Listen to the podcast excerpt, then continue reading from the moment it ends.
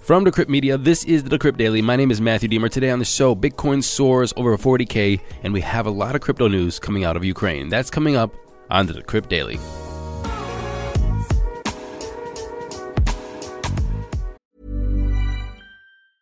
Hiring for your small business? If you're not looking for professionals on LinkedIn, you're looking in the wrong place. That's like looking for your car keys in a fish tank.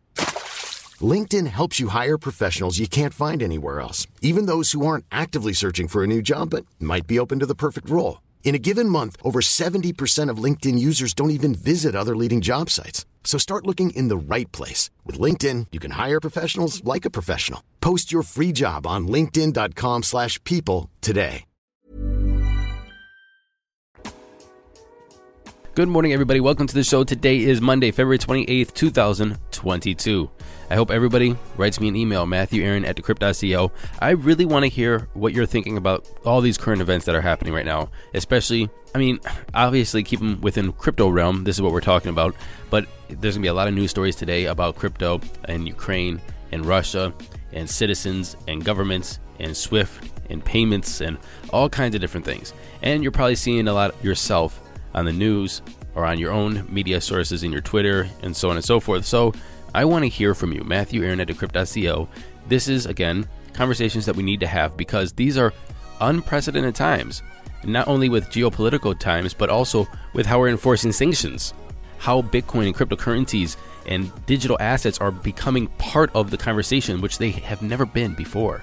And so we need to start talking, we need to start listening, and we need to discuss. Now, let's discuss those crypto prices. Here comes the money. Here we go. Money talk. and I'm recording this at 11:22 a.m. Eastern Standard Time. We have Bitcoin sitting at $40,847, up 4.2% in 24 or 4.8 in 7. Basically, all the gains were today. Ethereum sitting at $2,804, up a half a percent. Tether is number 3, Binance Coin is at 383, up 2.5%, and USDC is number 5, rounding off the top 10. We have XRP, Cardano, Luna, which is on a tear. I'm telling you, Luna is on a tear. My, my buddy sent me an email the other day and said, Bro, buy Luna. It was at, sitting at $50. It's up 8.9% in 24 hours. It's up 58% in seven days. Yikes. Solana is number 9, and Avalanche is number 10. Total market cap, we're at $1.82 trillion. A BTC dominance of 42.4 and an ETH dominance of 18.4. And now it's time for coin of the day. Our coin of the day is Horizen. Ticker Zen, Z E N. Ranked number 131 on CoinMarketCap. Its price is $36.93. It's up 8.3% in 24. Its current market cap is $447.3 million. Fully diluted market cap is $775 million. 58% of Zen is in circulation. Its max supply is 21 million. Hey, I, I heard that before. Its all time high was set 10 months ago at $168.15. It's down almost 80% since then.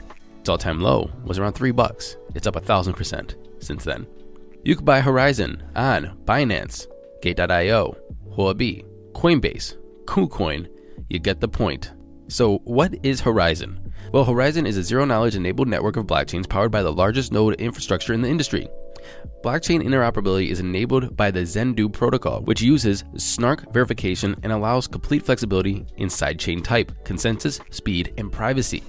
Cryptographic verification of network chains offers massive scale, and the network currently supports up to 10,000 sidechains with throughput of around 10 million TPS. Well, that's Horizen. They've been on the show a couple times. I think the last time they were on the show was June 3rd of last year of 2021. So, I recommend checking it out. Again, that's Horizen, ticker ZEN Zen, ranked number 131 on CoinMarketCap.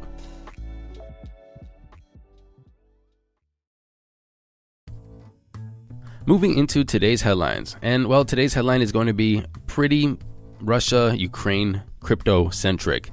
Maybe not centric, but heavy. And that's because the ruble Bitcoin trading volume has surged to a nine month high as the Russian currency collapsed against the dollar. And we all know why that happened. Well, earlier today it was around 117 rubles to $1. which was under a penny.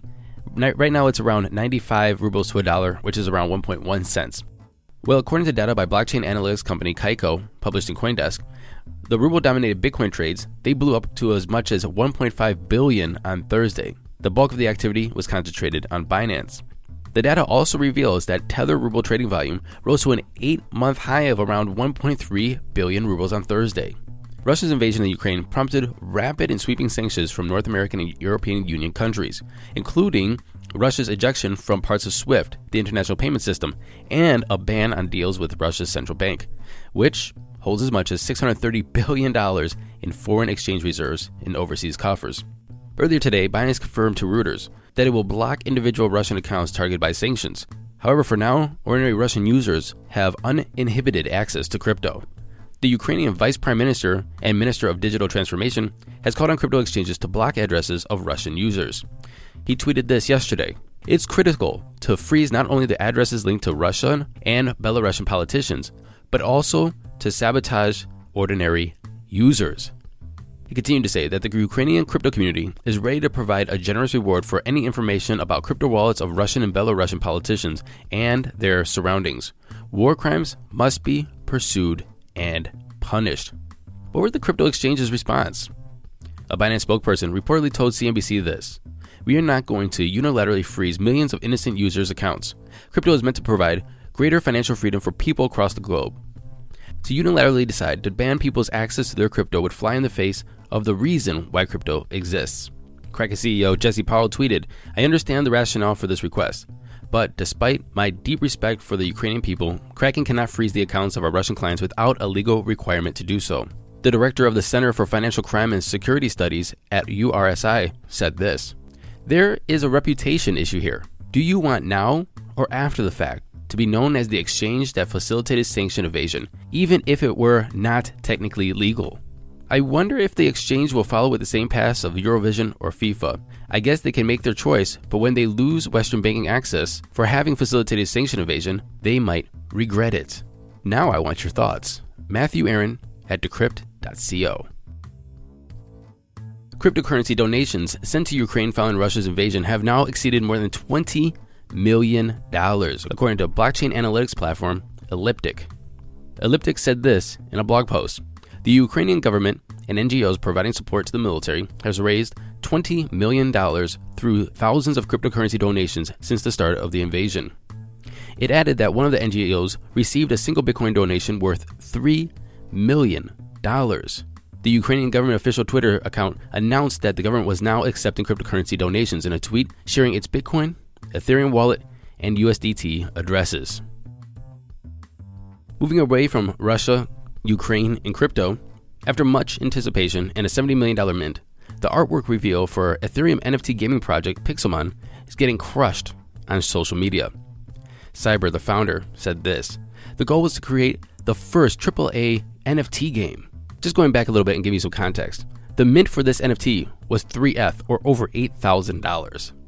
Let me say that again 3ETH or over $8,000 to mint the NFT before you even understood what you were getting.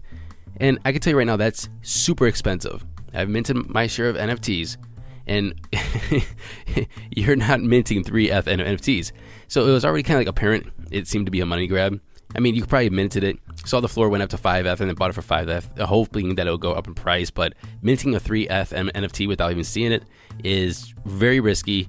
And when you get your reveal, you better have killed it and had amazing NFT. Well, some on Twitter are expressing disappointment with the artwork, saying it was comical how much they've been paid for this pixelated NFT, while others said some of the NFTs were broken and accused the project of being a scam. And if you didn't see these NFTs, they're actually hilarious because they're just so bad. Cyber, the founder, wrote this on Twitter. The plan was always to use the funding from the mint to create proper and better models. And he added that these NFTs are updatable, and what they look like now is poor quality. We own up to that, he says. They need to be made better. He says funds raised will be used to build Pixelmon. He continued to say, We need time to develop the game. We will aim for alpha release before the end of this year. Now, just remember, this is coming at the end of raising $70 million on a mint, people opening up these NFTs and going, Are you serious? And not actually having anything to this. But there's more. This is also coming after him tweeting back in December Pixelmon is the next blue chip. This is financial advice. Don't do your own research. This is literally what he said. He said, Pixelmon is the next blue chip. This is financial advice. Don't do your own research. Instead of saying this is not financial advice and do your own research. I can't tell you how irresponsible this is. And, and I guess this goes back to doxing as well. I, I don't see how this person is acting in good faith. And I don't see how this person shouldn't be doxed. This is not right, to be honest with you. I don't know. Maybe I need your input on this. Matthew Aaron at decrypt.co. And finally, I bet you're wondering how ill gotten Bitcoin is actually recovered. Well, former FBI analyst told Decrypt this because cryptocurrency has become such an integral component of cybercrime today, especially when it comes to ransomware, the United States government has recently focused on finding ways that we can recover illicit funds in digital wallets. A great example of this is the FBI's announcement of the launch of the Virtual Asset Exploration Unit last week. This former FBI analyst also added that the precise methods of how the US government recovers such funds hasn't been revealed. And that he wouldn't expect the US government to make those tactics public. Basically, in short, they're saying, we ain't telling. And long, read the article, let me know what you think. The link is in the show notes.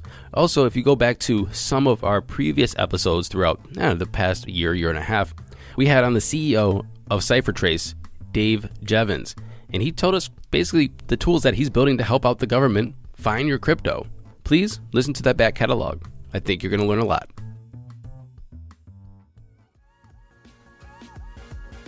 Thank you for listening to this episode of the Decrypt Daily. My name is Matthew Diemer. Don't forget to go to Apple Podcasts, like, subscribe, share, leave us a comment, and go to Spotify. Smash the five stars to show everybody that this is the best damn daily crypto news show in the biz. And until tomorrow, happy hodling, everyone.